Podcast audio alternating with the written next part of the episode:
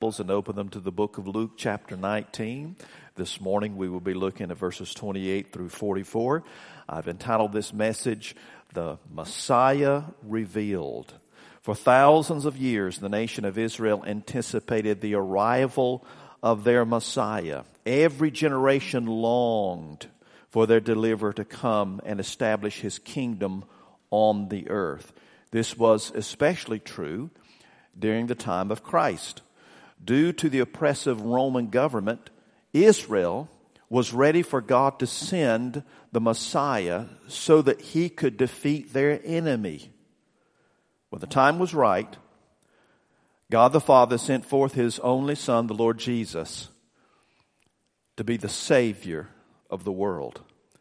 That is the one that we've been speaking about this morning. That's the one we've been singing to exalting his name. The Bible says if we lift up the name of Jesus, that God will draw all men to him. For three and a half years, the Messiah ministered among the people. He preached with great authority, he healed the sick, he even raised the dead. Through his life, all of the Old Testament prophecies about the Messiah were fulfilled. Still, many, many did not even recognize him when he came. They did not identify him as the Messiah. Finally, when the Passover drew near, Jesus entered Jerusalem on the back of a donkey. This was in fulfillment of one of the prophecies of the Old Testament. This was one of the ways that Jesus revealed who he was. This is one of the ways he announced to the people that he was, in fact, the Messiah that they had longed for so desperately. This revelation demanded a decision. Would the people receive him or reject him? Today, we still have that same decision to make. Here this morning, you have that same decision to make. Will you embrace Jesus as the Messiah? Will you recognize him as Savior and Lord? Or will you reject him? The way you respond to that question will determine where you spend eternity. It's a very important decision. And my appeal to you this morning is that you will decide to become a follower of the Lord Jesus Christ. It will be the best decision you've ever made. It will be a decision that changes the course of your eternity. And so I appeal to you today to listen carefully to this message as we look at the text together, Luke chapter 19, verses 28 through 44, as it records the triumphal entry of Jesus into Jerusalem. Jesus used this event to reveal himself as the Messiah. So let's try to imagine what it was like so long ago, so many years ago. And I understand that uh, uh, as we as we consider this passage this morning, that that next Sunday is Palm Sunday, but this will prepare us for it we will be able to anticipate it. And then next Sunday morning, we're going to look at the cross.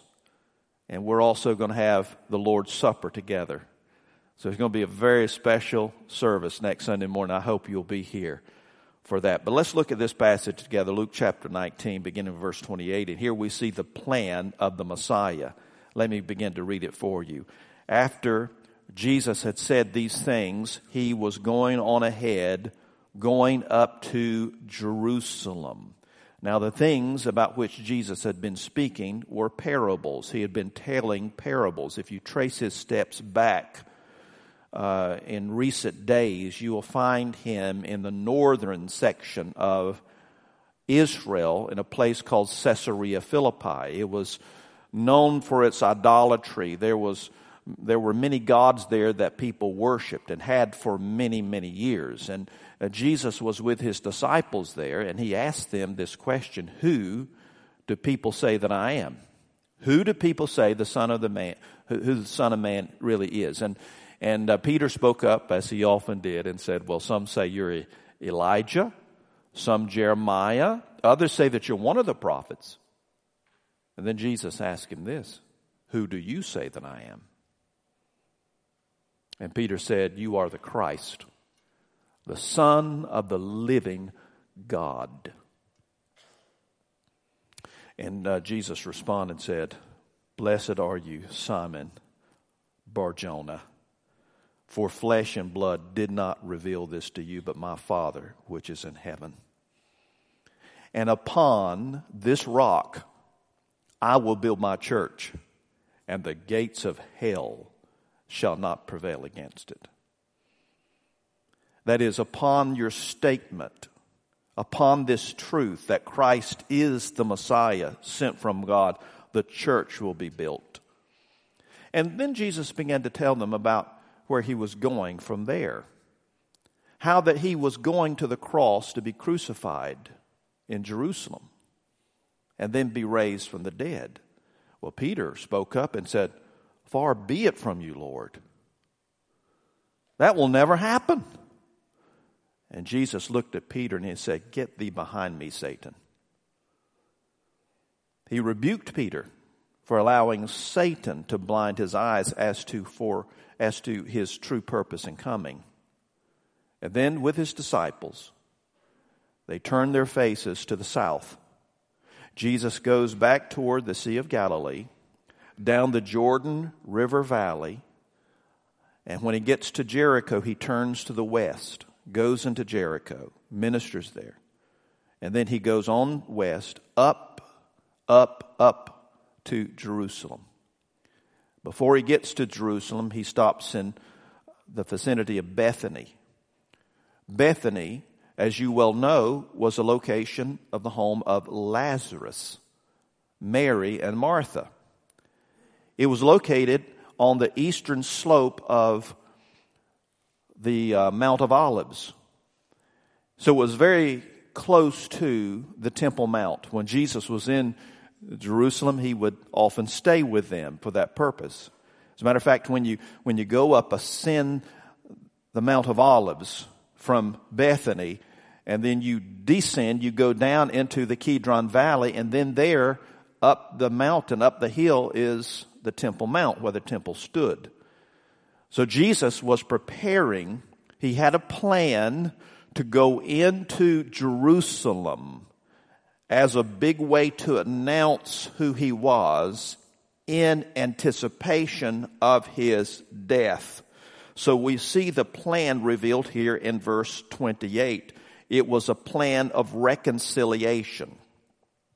This plan of that was revealed was a plan of reconciliation. Jesus was revealing that the Messiah was not just a political leader who came to free Israel from the bondage of the Romans.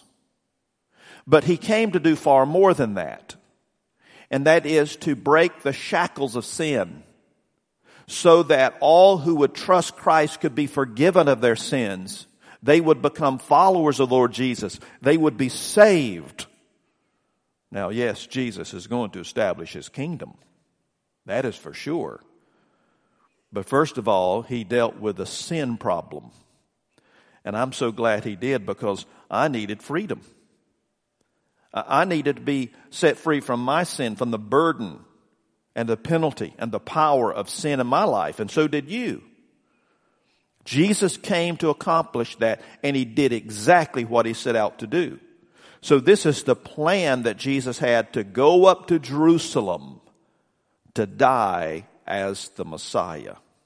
And by the way, this is a plan uh, that was not plan B. It was not something that developed throughout Jesus' ministry. He decided to do this at the last moment. Oh no. The Bible says that Jesus Christ is the Lamb of God slain before the foundation of the world. This tells us that the cross was planned before the world was even created.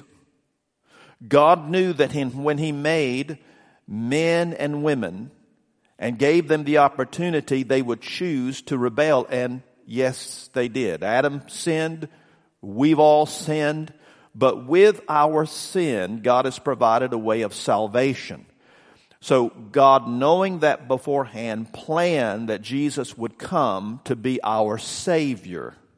And now we see the plan is taking shape.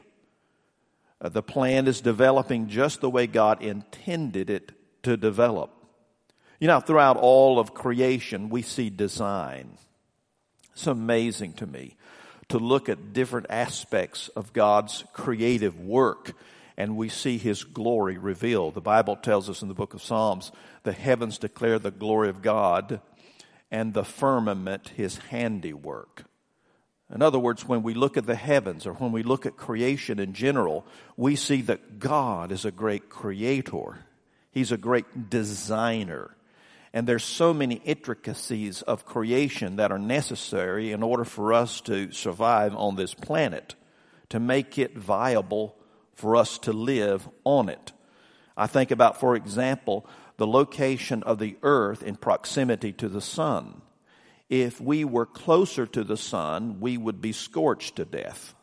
If we were farther away from the sun, we would freeze to death. We're just in the right place to make life perfect for human beings on this planet. So the balance of life on this planet did not happen by accident, but by design God, as creator, planned his creation and then he put his plan into practice.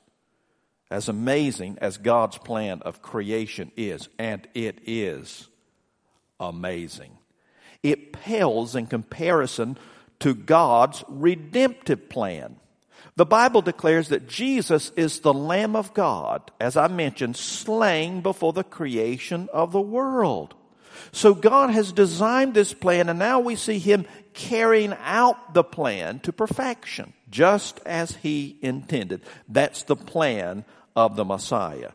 Then notice the preparation by the Messiah. We begin to see this in verse 29. We see that Jesus sent His disciples to do some preparation work to carry out this plan. Verse 29, when Jesus approached Bethphage and Bethany near the mount that is called Olivet, he sent two of his disciples. So he, he tells them with instructions what to do and sends them out to do it. Then notice they secured a colt. Verse 30. And this is what he tells them, saying, Go into the village ahead of you. There you will enter you will find a colt tied on which no one yet has ever sat. Untie it and bring it here. Now, this colt is a donkey.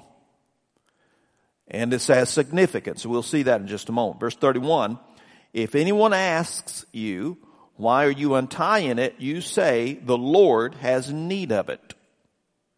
So Jesus has already arranged this. But he's sending his disciples now to execute this plan. Verse 32, so those who were sent went away and found it just as he had told them. As they were untying the colt, its owners said to them, why are you untying the colt? They said, the Lord has need of it. So here, the, the disciples, these two disciples are sent to secure a colt. A colt, keep in mind this, that a, a colt was a symbol of kingship and peace. When a king would ride out to war, he would not leave on a donkey. He would be riding a steed. But when the victory was won and he returned back to his people, when he entered the city, he would be riding on the back of a donkey. It was a symbol of peace. It was a symbol of kingship, of royalty. It was a symbol of authority. And that's what Jesus is conveying as he is staging his entry now into the city of Jerusalem. Notice as well in verse 35 that he satisfied the scriptures in doing this. Let me read it for you. They brought it, that is, they brought the colt to Jesus and they threw their coats on the coat, on the colt and put Jesus on it. Now, the reason this is so important is because it's in fulfillment of the scriptures. For example, in Zechariah chapter 9, verse 9, we read a messianic prophecy. This prophecy tells us that the Messiah would ride into Jerusalem on the back of a donkey. Let me read it for you. Rejoice greatly, O daughter of Zion. Shout in triumph, O daughter of Jerusalem.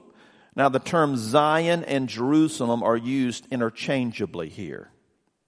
He says, behold, your king is coming to you. He is just and endowed with salvation, humble and mounted on a donkey, even on a colt, the foal of a donkey. So when Jesus enters here into the city of Jerusalem, he is making a very strong statement that he is the Messiah, that he is the King, and the people receive him with great joy. Now you have to understand when Jesus enters, he knows what's happening. He understands that although he is the king and that kingship is exhibited with him riding on this donkey, that he will also be met with hostility as the week progresses. There will be the point at which he would be arrested, condemned, and crucified. He understands this. But he doesn't flee the city. He goes right on into the difficulty that he's about to face. You know, I suppose one of the most examined pieces of film in history is that of the assassination of President Kennedy. As the president's motorcade turned down the road in, in front of the book depository there in Dallas, it is obvious that the president had no idea that he was about to die. When you watch the scene, when you look at that footage, you want to stop him. You want to step forward and say, don't go there because you know what is going to happen. But there's nothing you can do to stop it because it is a fact in history. When reviewing the final days of Jesus' life before his crucifixion, it is clear that he was very much aware of what would happen when he turned his face to Jerusalem. When he rode into the city on the back of the donkey, he knew that he was going into a hostile situation that would result in his beating and ultimate crucifixion and death.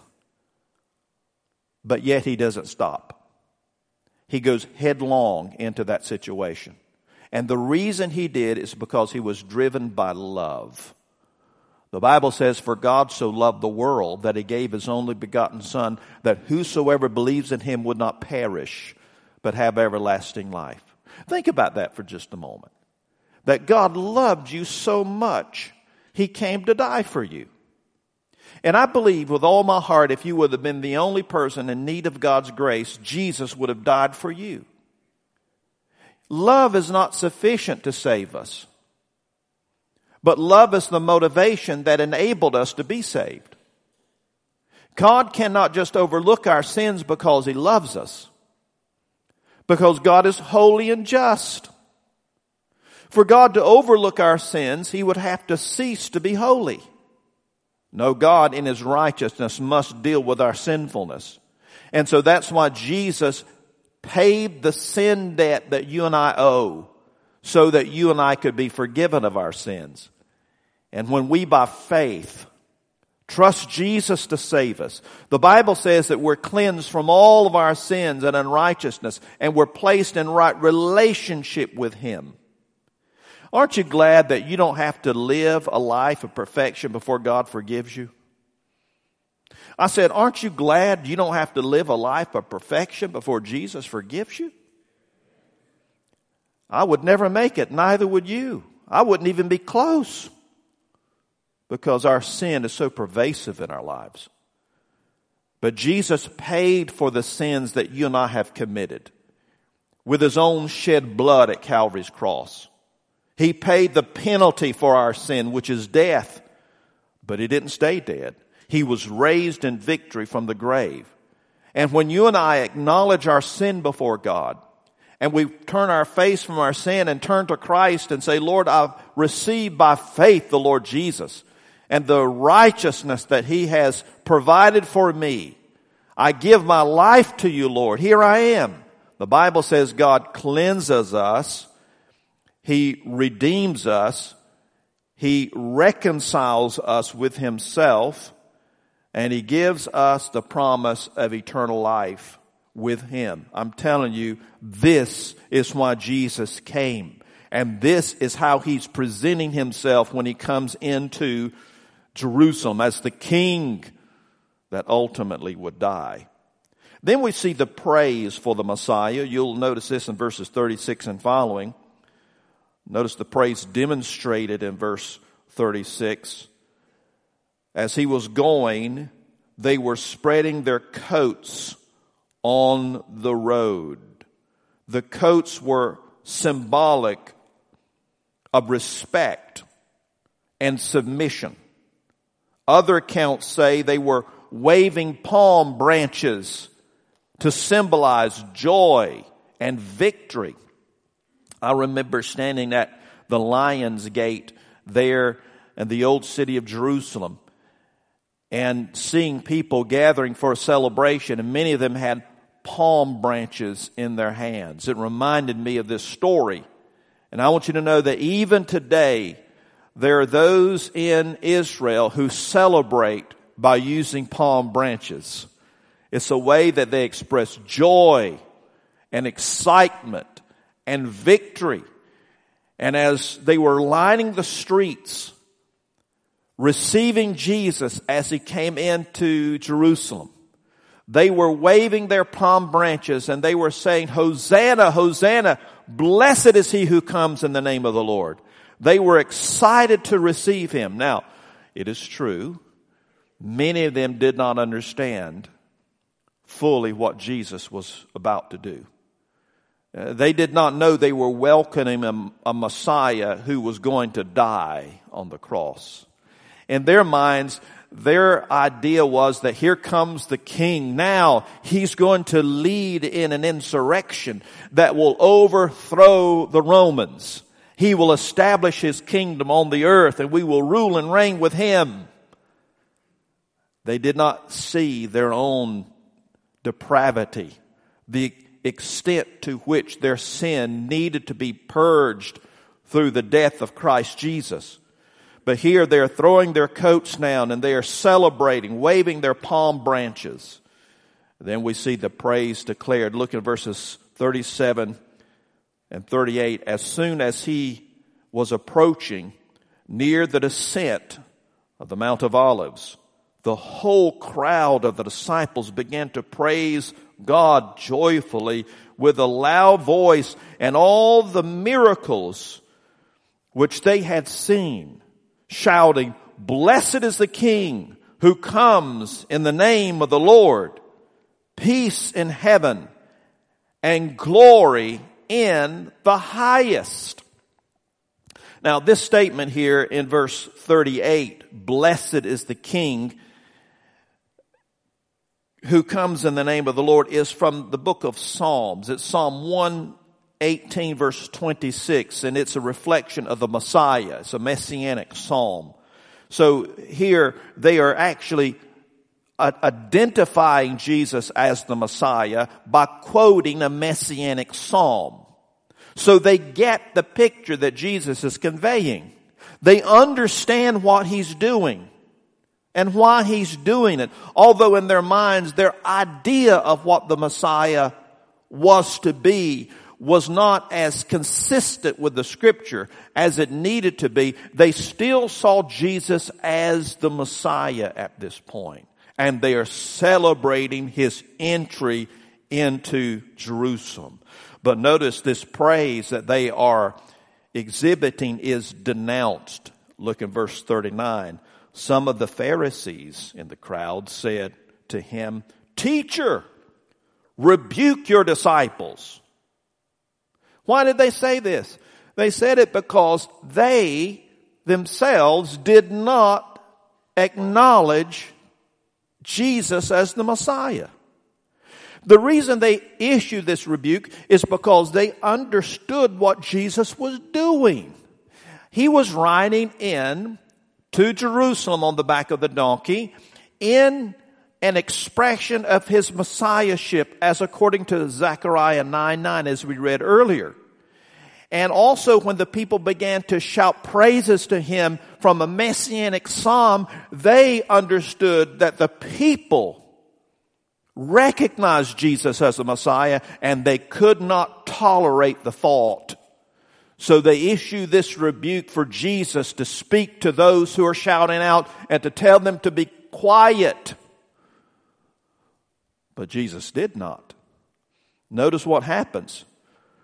Jesus speaks about the praise being deserved. Look at verse 40.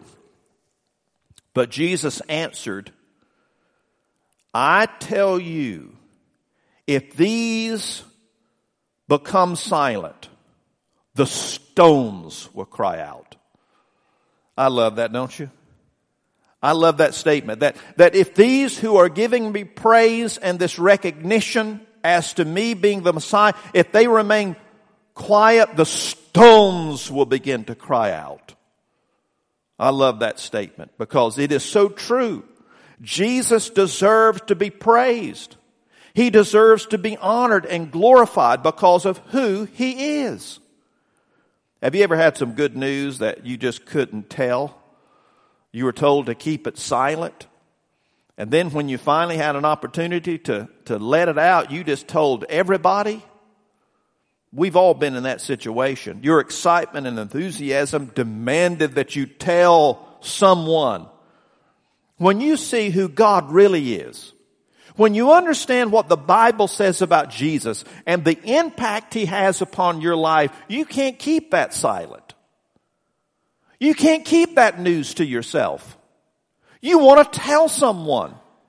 If you don't have this burning passion within your heart to share Jesus with other people, it's a reflection on where you are spiritually. It reveals that there's a misunderstanding about who Jesus really is. That you don't know what the Bible really says about Him. Because there's no one like our God.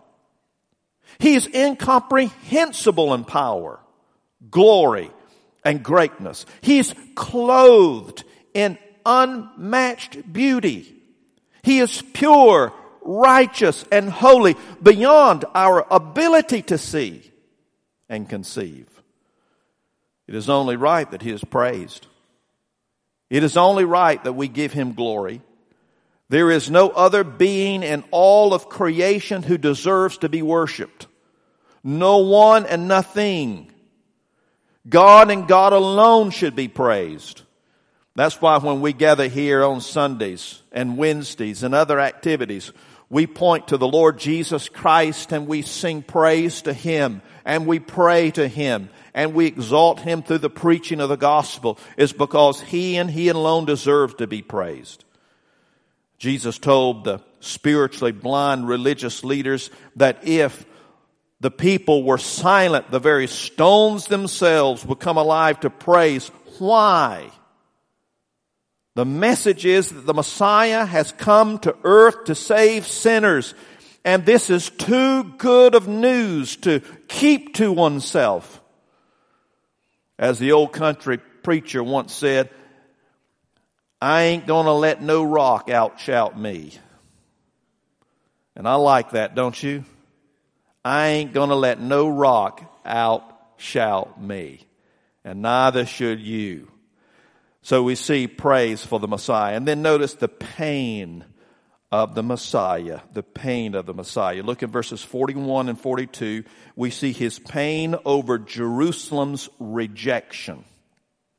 The Bible says here, when he approached Jerusalem, he saw the city and wept over it. Now I want you to pay careful attention to what I'm about to say. He saw the city of Jerusalem. Now, folks, if you've never been to Israel, it's hard to envision this.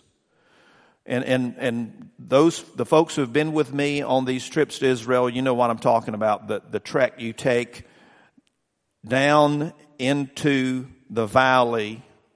As you're going down, you, uh, from the Mount of Olives, you see the city of Jerusalem. You, you can see it right there before you. When Jesus saw the city of Jerusalem, the Bible says that he wept. There are two times the Bible tells us that Jesus wept. One time was at the tomb of his friend Lazarus, and it was a silent weeping. The other occasion is mentioned here in this passage when Jesus saw the city of Jerusalem but this time his weeping was a loud lament. It was like someone uncontrollably weeping over the death of a close loved one. His heart was broken. His heart is filled with pain because of Israel's rejection of him. He knows that those who were lining the streets singing his praise, that many of them will turn on him before the week is out and they will shout, crucify him, crucify him. And it breaks his heart. His pain, his anguish because of rejection.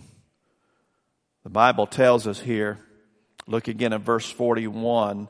When he approached Jerusalem, he saw the city and wept over it, saying, If you had known in this day, even you, the things which make for peace,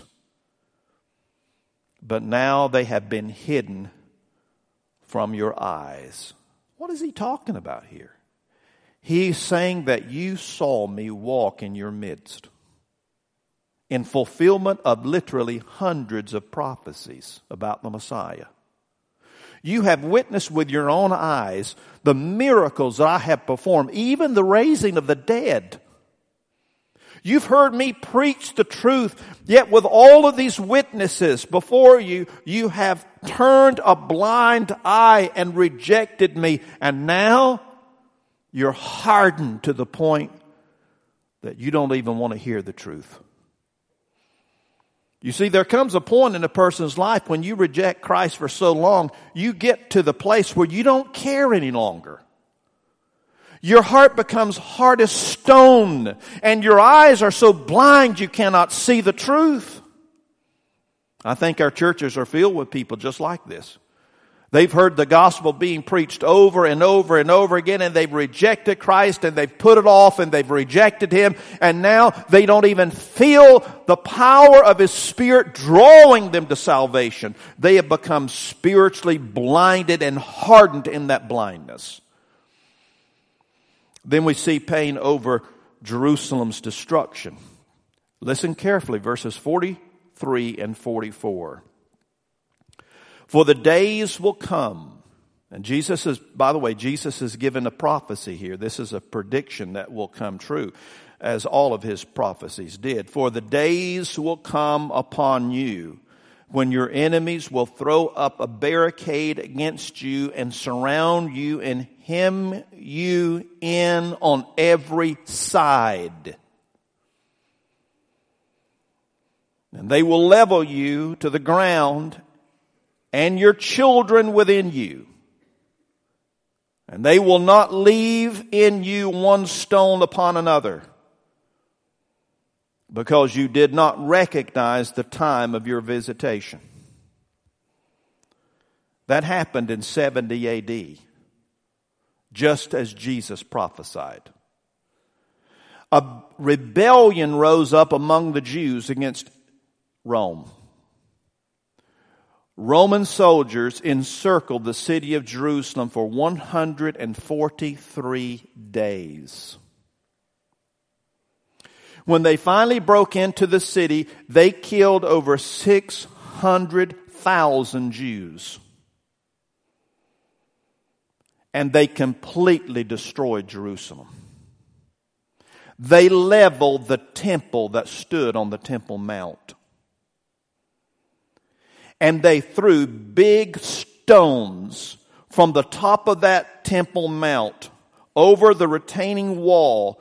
And if you were to get into a plane this afternoon, fly over to Tel Aviv and get, then drive from Tel Aviv to Jerusalem, get out, walk to the southern end of the Temple Mount, you know what you'd find? You'd find that they're still lying there in that valley, huge stones that were part of the temple that had been built by Herod that had been thrown over, and they are still lying there as witnesses that this prophecy came true in 70 AD, just as Jesus foretold. It brought great pain to Christ to know what was coming. It burned his heart and he was lamenting. He was weeping. He was pouring out his heart in grief because of what was coming upon the nation of Israel and particularly the city of Jerusalem. As we read about Jesus' experience on the cross, we, recoil to think how painful it must have been for Christ to, to know that, that this was his final week in Jerusalem. And there he had a number of things that he did we won't go into, but it ultimately culminated with his own disciple Judas directing a demonic mob into the interior of the Garden of Gethsemane located on the Mount of Olives.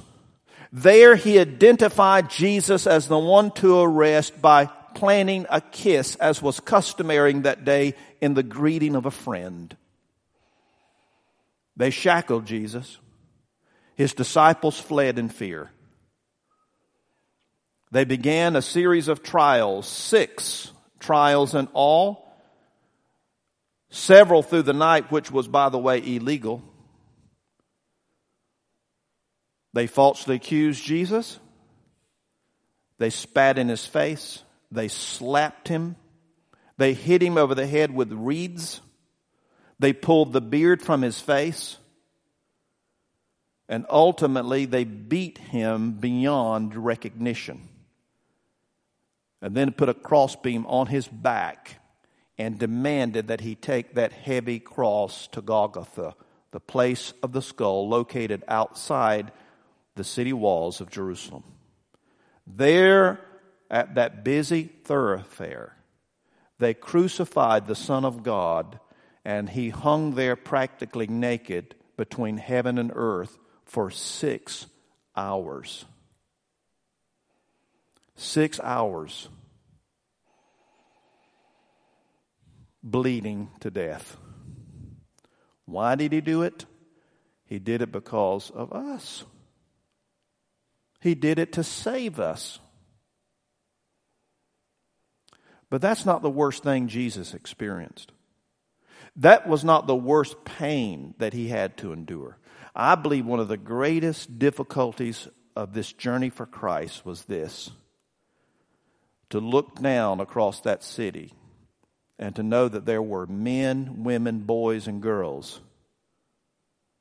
who would reject his offer of salvation.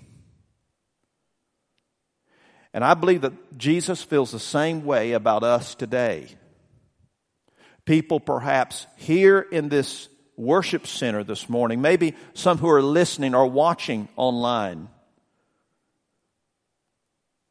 and you break the heart of God by your obstinate rejection of Christ's offer for salvation.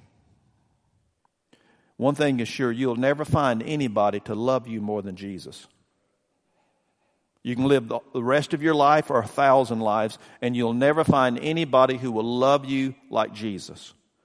The Messiah has revealed himself. He's made himself known to you. Will you receive him by faith?